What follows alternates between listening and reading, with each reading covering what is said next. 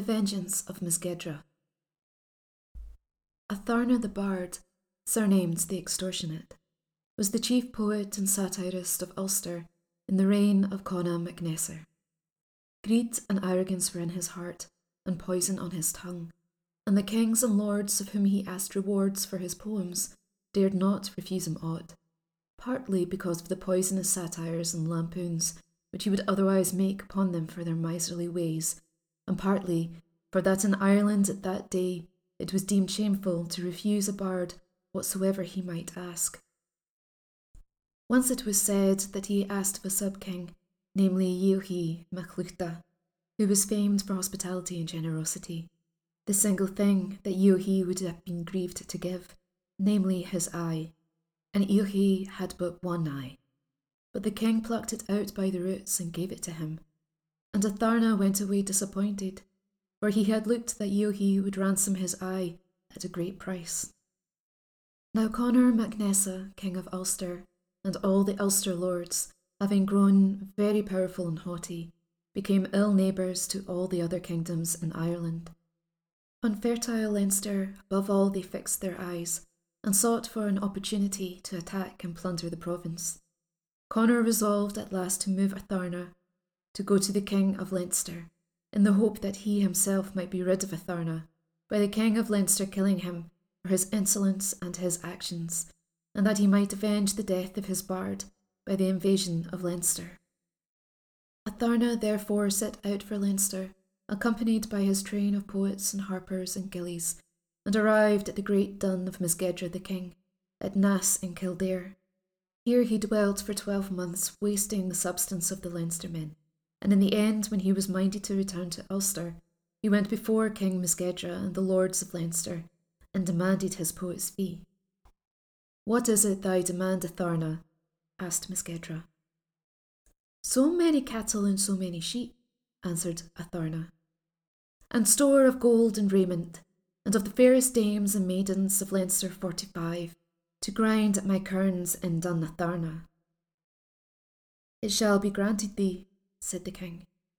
Then Atharna feared some mischief, for the king and the nobles of Leinster had not seemed like men on whom shameful conditions are laid, nor had they offered to ransom their women. Atharna therefore judged that the Leinstermen might fall upon him to recover their booty when he was once beyond the border, for within their own borders they may not affront a guest. He sent, therefore, a swift messenger to Conor MacNessa, bidding him come with a strong escort as quickly as he might, to meet Atharna's band on the marches of Leinster and convey him safely home. Atharna then departed from Naas with a great herd of sheep and cattle and other spoils, and with thrice fifteen of the noble women of Leinster.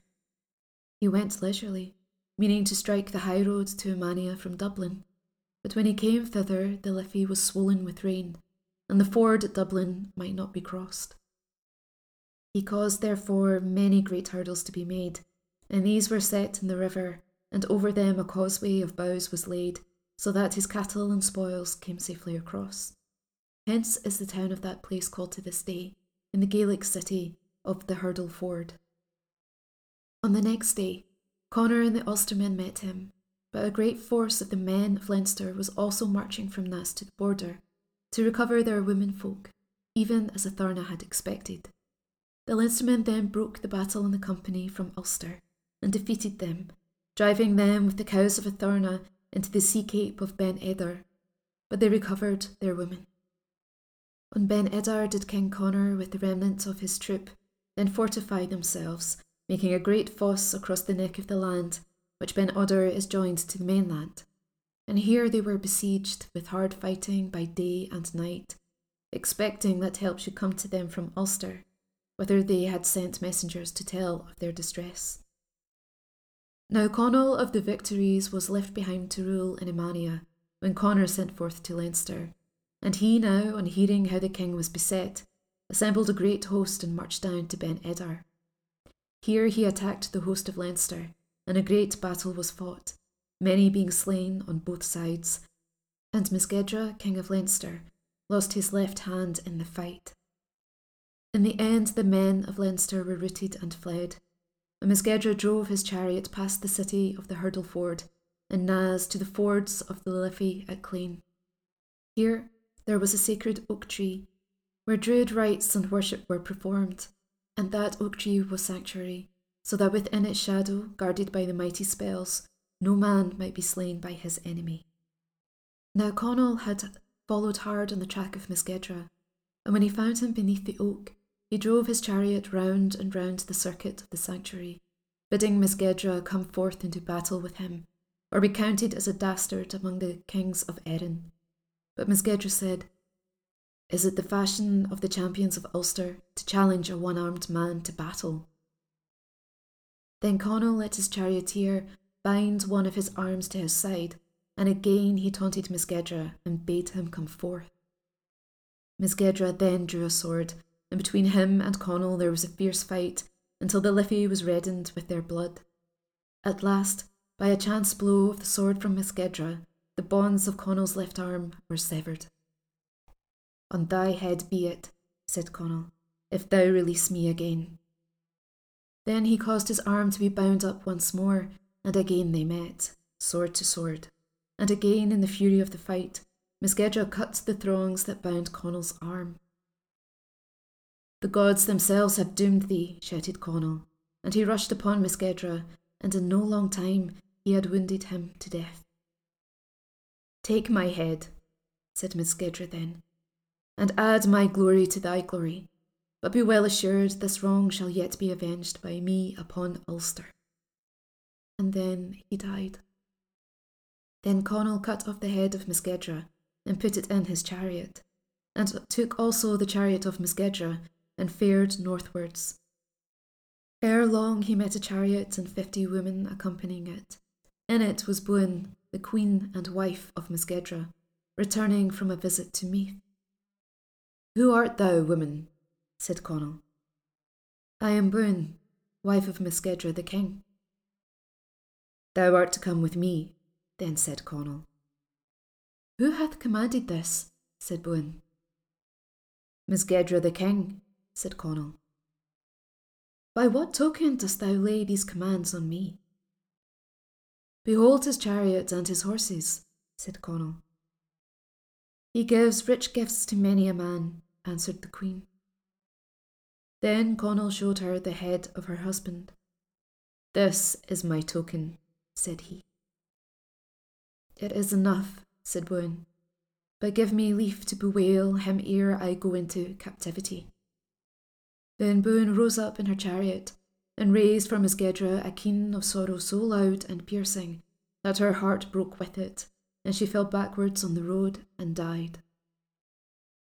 Conall then buried her there, and laid the head of her husband by her side, and the fair hazel tree that grew from her grave by the fords of the Clane was called Colbuana, or the hazel tree of Buin. But ere Conall buried the head of Mesgedra, he caused the brain to be taken out and mixed with lime to make a bullet for a sling, for so it was customary to do so when a great warrior had been killed, and the brain balls thus made were accounted to be the deadliest of missiles. So when Leinster had been harried and plundered, and its king and queen thus slain, the Ulstermen drew north again, and the brain ball was laid up in the dun of King Conor at Emania, Years afterwards, it happened that the wolf of Connaught, namely Ket, son of Maga, came disguised within the borders of Ulster in search of prey, and he entered the palace precincts of Conor in Emania. There he saw two jesters of the king, who had gotten the brain ball from the shelf where it lay, and were rolling it about in the courtyard. Ket knew for what it was, and put it out of sight of the jesters, and took it away with him while they made search for it. Thenceforth Ket carried it over and about with him in his girdle, hoping that he might use it to destroy some great warrior among the Ulstermen. One day thereafter, Ket made a foray on the men of Ross and carried away a spoil of cattle. The host of Ulster and King Conor with them overtook him as he went homeward. The men of Connaught had also mustered to the help of Ket, and both sides made them ready for battle. Now a river, namely Brosna, ran between them, and on a hill at one side where the assembled number the noble women of Connaught, who desired greatly to look upon the fair famed Ultonian warriors, and above all on Conor the king, whose presence was said to be royal and stately beyond any man that was then living in Erin. Among the bushes close to the women, Ket hid himself and lay still but watchful. Now, Conor, seeing none but womenfolk close to him at this point, and being willing to show them his splendour, drew near to the bank on his side of the stream. Then Ket leaped up, whirling his sling, and the bullet hummed across the river and smote King Conor on the temple. His men carried him off for dead, and the men of Connaught broke the battle on the Ulstermen, slaying many and driving the rest of them back to their own place. This battle was thenceforth called the Battle of the Ford of Sling Cast, or Arthunachar, and so the place is still called to this day. When Conor was brought home to Emania, his chief physician, Fingin, found the ball half buried in his temple. If the ball be taken out, said Fingin, he will die. If it remain, he will live, but he will bear the blemish of it. Let him bear the blemish, said the Ulster lords. That is a small matter compared with the death of Conor. Then Fingin stitched the wound over with a thread of gold, for Conor had curling golden hair, and bade him keep himself from all violent movements and from all vehement passions, and not to ride on horseback, and he would do well. After that, Conor lived for seven years, and he went not to war during that time, and all cause of passion was kept far from him. Then one day at broad noon the sky darkened, and the gloom of night seemed to spread over the world, and all people feared and looked for some calamity. Conor called to him his chief druid, namely Bacharach, and inquired of him as to the cause of the gloom. The Druid then went with Conor into the sacred grove of oaks and performed rites of divination, and in a trance he spoke to Conor, saying, I see a hill near a great city, and three crosses high on it. To one of them is nailed the form of a young man, who is like unto one of the immortals. Round him stand soldiers with tall spears, and a great crowd waiting to see him die. Is he then a malefactor? Nay, said the Druid. But holiness, innocence, and truth have come to earth in him, and for this cause have the Druids of his land doomed him to die. For his teaching was not as theirs, and the heavens are darkened for wrath and sorrow at the sight. Then Conor leapt up in a fury, crying, They shall not slay him, they shall not slay him. Would I were there with the host of Ulster, and thus would I scatter his foes.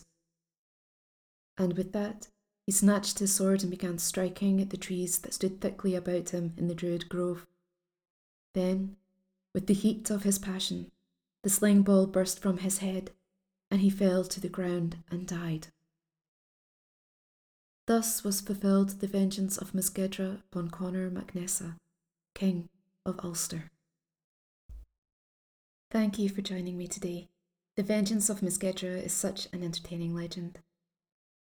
The schedule for next month will be slightly different than usual. We will continue with the narration of the Orkneyinga saga, which has been no less entertaining than our Irish legends, and the legends themselves will continue on alternating weeks as usual. I'm currently moving house, but after a small break from writing episodes that will allow me to unpack, I've got some cracking shows on the way. The first part of my folklore road trip happened last month, and I gathered a lot of material that I plan to share with you very soon. We are rolling the Viking Hoard raffle into July. We are really close to hitting the target for Magnus's treatment and fighting neuroblastoma. Please, please help if you can. No donation is too small, and the list of prizes is amazing. But knowing that we've done a little to help Magnus and his family is the most important thing of all. If you wish to donate, the website address is www.justgiving.com forward slash fundraising forward slash Mighty Magnus Viking Raffle, and I will include it in the episode description. I'm Siobhan Clark. Thank you for listening to the Myth, Legend and Lore podcast.